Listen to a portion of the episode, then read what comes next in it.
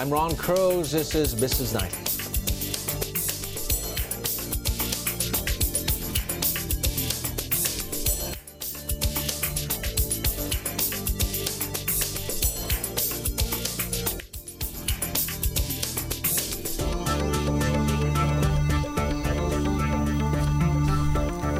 Passengers of a quarantined cruise ship in Japan diagnosed with COVID 19. As Dino Ponte us, the World Health Organization promises to step up the fight against a deadly disease. Evacuation efforts for thousands of passengers stuck on a virus hit cruise ship in Yokohama, Japan, have begun amid rising COVID 19 cases. That's as health authorities confirm 88 more people on that ship tested positive for the disease, bringing the total to more than 540. Taiwan, South Korea, and Hong Kong are among the growing list of countries and territories that bear plans to bring home their citizens from aboard the Diamond Princess. In China, more deaths and infections from the virus are reported.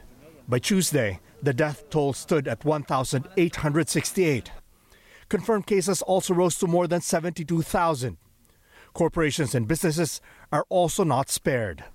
The latest casualty, tech giant Apple, as it cuts its sales expectations for this quarter. It earlier forecasted some 63 to 67 billion dollars in revenue, but now it says that target will not be met, pinning the blame on supply disruptions. HSBC Holdings meanwhile warned the outlook for 2020 is uncertain. It said it would shed $100 billion in assets, shrink its investment bank, and revamp its U.S. and European businesses in a drastic overhaul that will mean 35,000 jobs cut over three years. As concerns mount over the disease, international experts are scrambling to know more about COVID 19. WHO is continuing to work night and day on several fronts to prepare countries we're sending testing kits to laboratories around the world. China, meanwhile, claims it has found effective medicines to treat the novel coronavirus. An expert from a Chinese research facility on Monday confirmed a medicine used to cure malaria and amoebiasis, is effective against COVID 19. Dino Ponte Urig, ABS CBN News. Philippine shares get dragged into the regional downswing as the economic impact of the COVID 19 outbreak grows. Michelle Ong tells us more. Philippine shares succumb to risk off sentiment that gripped most other Asian markets following revenue warnings by Apple due to the COVID 19 outbreak this market is cheap. No, at at 7.3, I think the the forward PE ratio would be around uh, 14 times, no, uh, which is already cheap compared to around 16 times forward PE. No, if you look at trailing perspective, you're looking at around PE of around 16 times as against 18 times um, trade, um, from 10-year average. However, the market is still falling. For the day, the PSE index shed four points, or less than a tenth of 1%, to settle at 73.22. Maybe the disease in itself is not so bad. It's not that fatal, and there are not that many um, uh, people affected by it directly. The economic impact, I think, is starting to be significant. You have uh, tourism down, uh, supply chains are being um, strained. Apple itself announced um, uh, that its earnings would have to be revised downwards. So, sort of the secondary effects of this uh, disease are proving uh, much more consequential. Next year, there might be some issues with power and water. Then after that, we enter the election cycle, so there'll be that period of uncertainty. So over the long term, of course, we're always a big believers in the Philippines, but over the next uh, maybe one to two years, uh, I don't see any dramatic catalyst for this market. In corporate stories, East West Bank successfully raised 3.7 billion pesos in its maiden bond issuance. That's nearly double the original size. The three-year bonds carry an interest rate of 4.5% per annum. In other news, St. Luke's Medical Center is coming to Aseana City in the Manila Bay Area. DM Wenceslao has just signed a memorandum of understanding with the hospital group. This is for a 50 year lease agreement for a near 14,000 square meter parcel of land. DM Wenceslao says this forges efforts to build a complete community in the next generation city development. Meanwhile, Jollibee posts surprisingly good net income for the fourth quarter of 2019, profit up 64% year on year. This as Jollibee recognized gains from acquiring the coffee brand Coffee Bean and Tea Leaf. Michelle Ong, ABS-CBN News. As more Filipinos test positive for COVID 19 overseas, various industries here at home, meanwhile, try to cushion the economic impact of the virus outbreak. Joel Caballero has the full story. Eight more Filipino crew members on board the quarantined cruise ship in Japan test positive for COVID 19. This raises the number of infected Filipinos on the Diamond Princess to 35 out of more than 540 total cases. The Philippine Foreign Affairs Department says the Filipino patients have been transferred to Japanese hospitals and are undergoing treatment. Another Filipino has also caught the deadly virus in Hong Kong, this time a female Filipino domestic worker. The Philippine Consulate General says a team has already been sent to the hospital to check the condition of the female Filipino domestic worker, adding they will render all the necessary assistance. This development comes just as the Philippine government partially lifted its travel ban on Hong Kong and Macau. The government had heeded the call of migrant groups to allow thousands of OFWs to return to the Chinese administrative regions as they fear the loss of their employment. OFWs going back will have to make a written declaration that they know the risk of going back to their place of work. For those that's limited only to OFWs. Huh? Ah.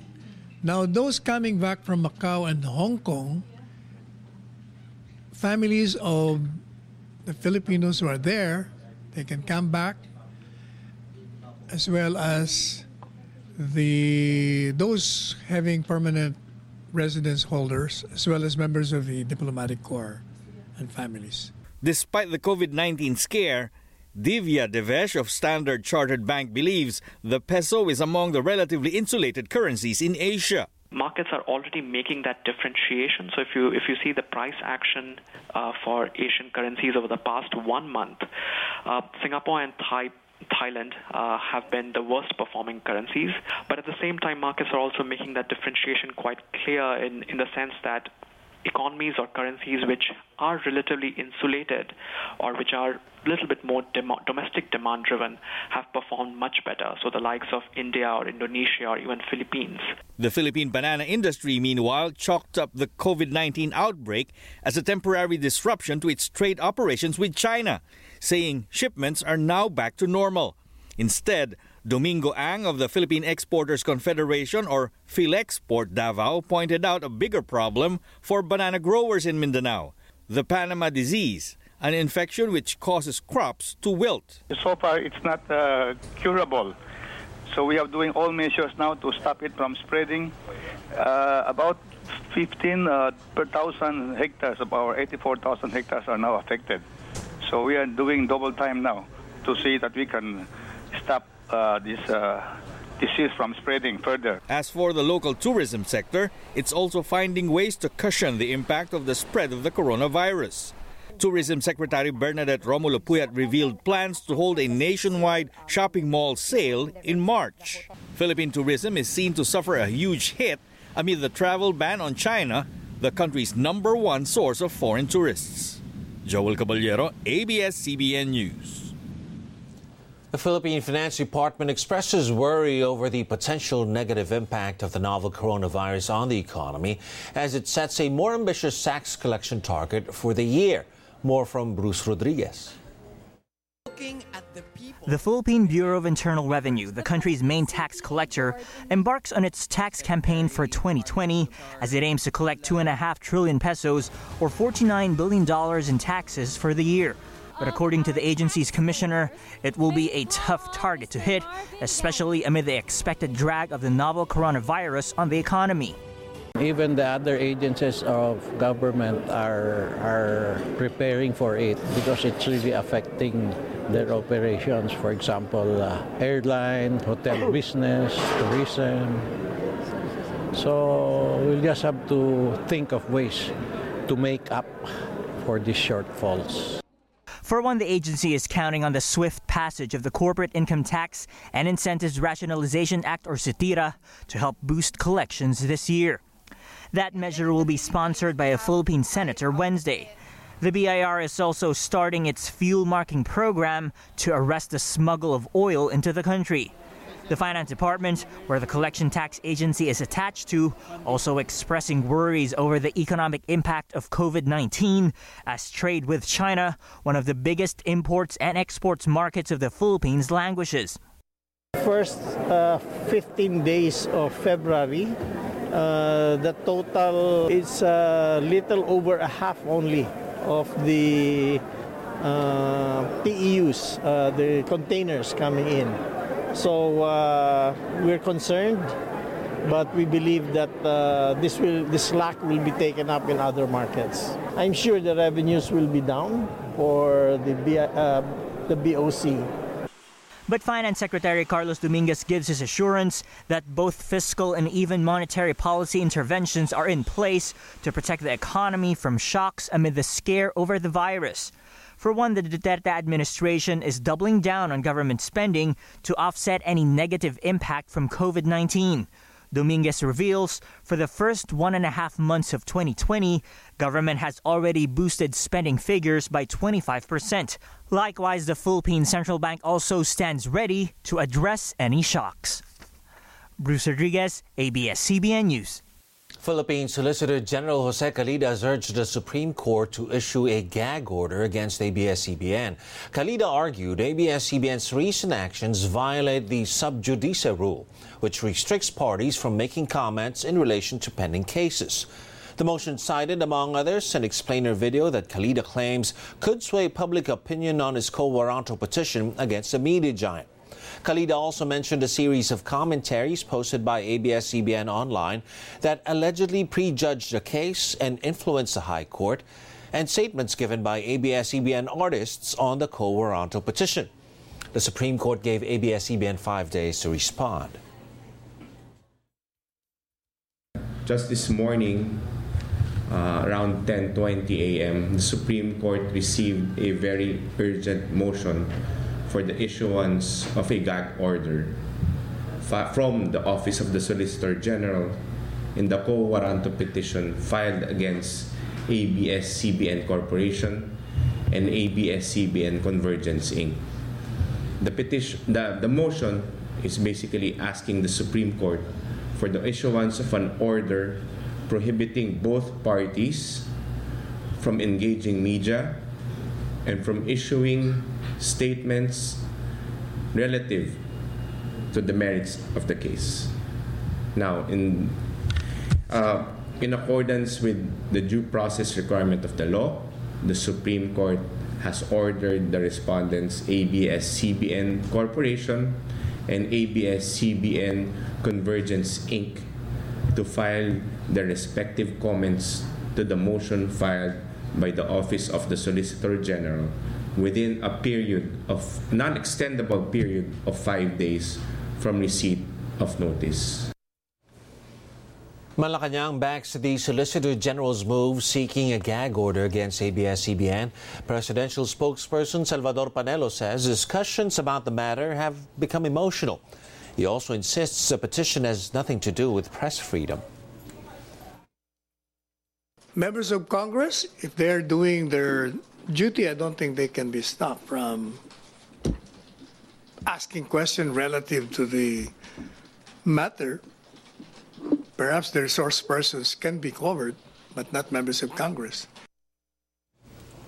The president has repeatedly criticized ABS-CBN, but Panelo told ANC Mr. Duterte does not want the network to be shut down. Panelo says the, re the renewal of ABS-CBN's franchise is entirely up to Congress. No, he does not want that to happen. It's for Congress to decide. It's not his. He doesn't have that power. And even if he has, his power can be overruled by Congress itself. People who are barking against the president is barking at the wrong tree. They should lobby in Congress to renew the license what for are, the franchise. Philippine lawmakers will push through with their planned hearings on ABS-CBN's franchise despite the gag order sought by Solicitor General Jose Calida. Party list Representative Carlos Zarate slams Calida's action, saying it is suppressing discussions on the merits of the network's franchise. Zarate argues Congress and the judiciary have different jurisdictions. Senator Grace Poe echoes Zarate's position. Poe cites the Supreme Court's ruling that denied a motion for gag order to enjoin the executive branch from defending the Aquino administration's disbursement acceleration program. As for Senator Panfilo Lacson, he's hoping the High Court will not include the Senate or any of its committees in the gag order. Lacson says a gag order could affect the testimonies of resource persons who may be, or may be invited to the ABS-CBN franchise inquiry. The Philippine Internal Bureau clarifies multimedia giant ABS-CBN has no pending tax liabilities with the agency. The company earlier insisted it has paid over 70 billion pesos in taxes to government, making it one of the biggest taxpayers in the country. ABS-CBN has also been cited as one of the top 200 non-individual taxpayers nationwide and was given a tax clearance certificate by tax authorities last year. BIR Deputy Commissioner Arnel Guballa explains, except for one pending case with the Court of Tax Appeals, ABS-CBN has no pending tax issues with the BIR. ABS-CBN Film Productions and the BIR have a pending tax settlement case before the CTA. Uh, sister company nila yun. Ah, yeah, it's pending with CTA. That's the only one. All the rest, uh, wala. It's clear. ABS-CBN is a parent company of this news channel. That's Business Nightly. You can watch highlights, recaps, and exclusive contents of our shows online. Subscribe to the ANC YouTube channel, like us on Facebook, and follow us on Twitter. Reach out to us at ancfeedback at abs-cbn.com. Thank you for watching.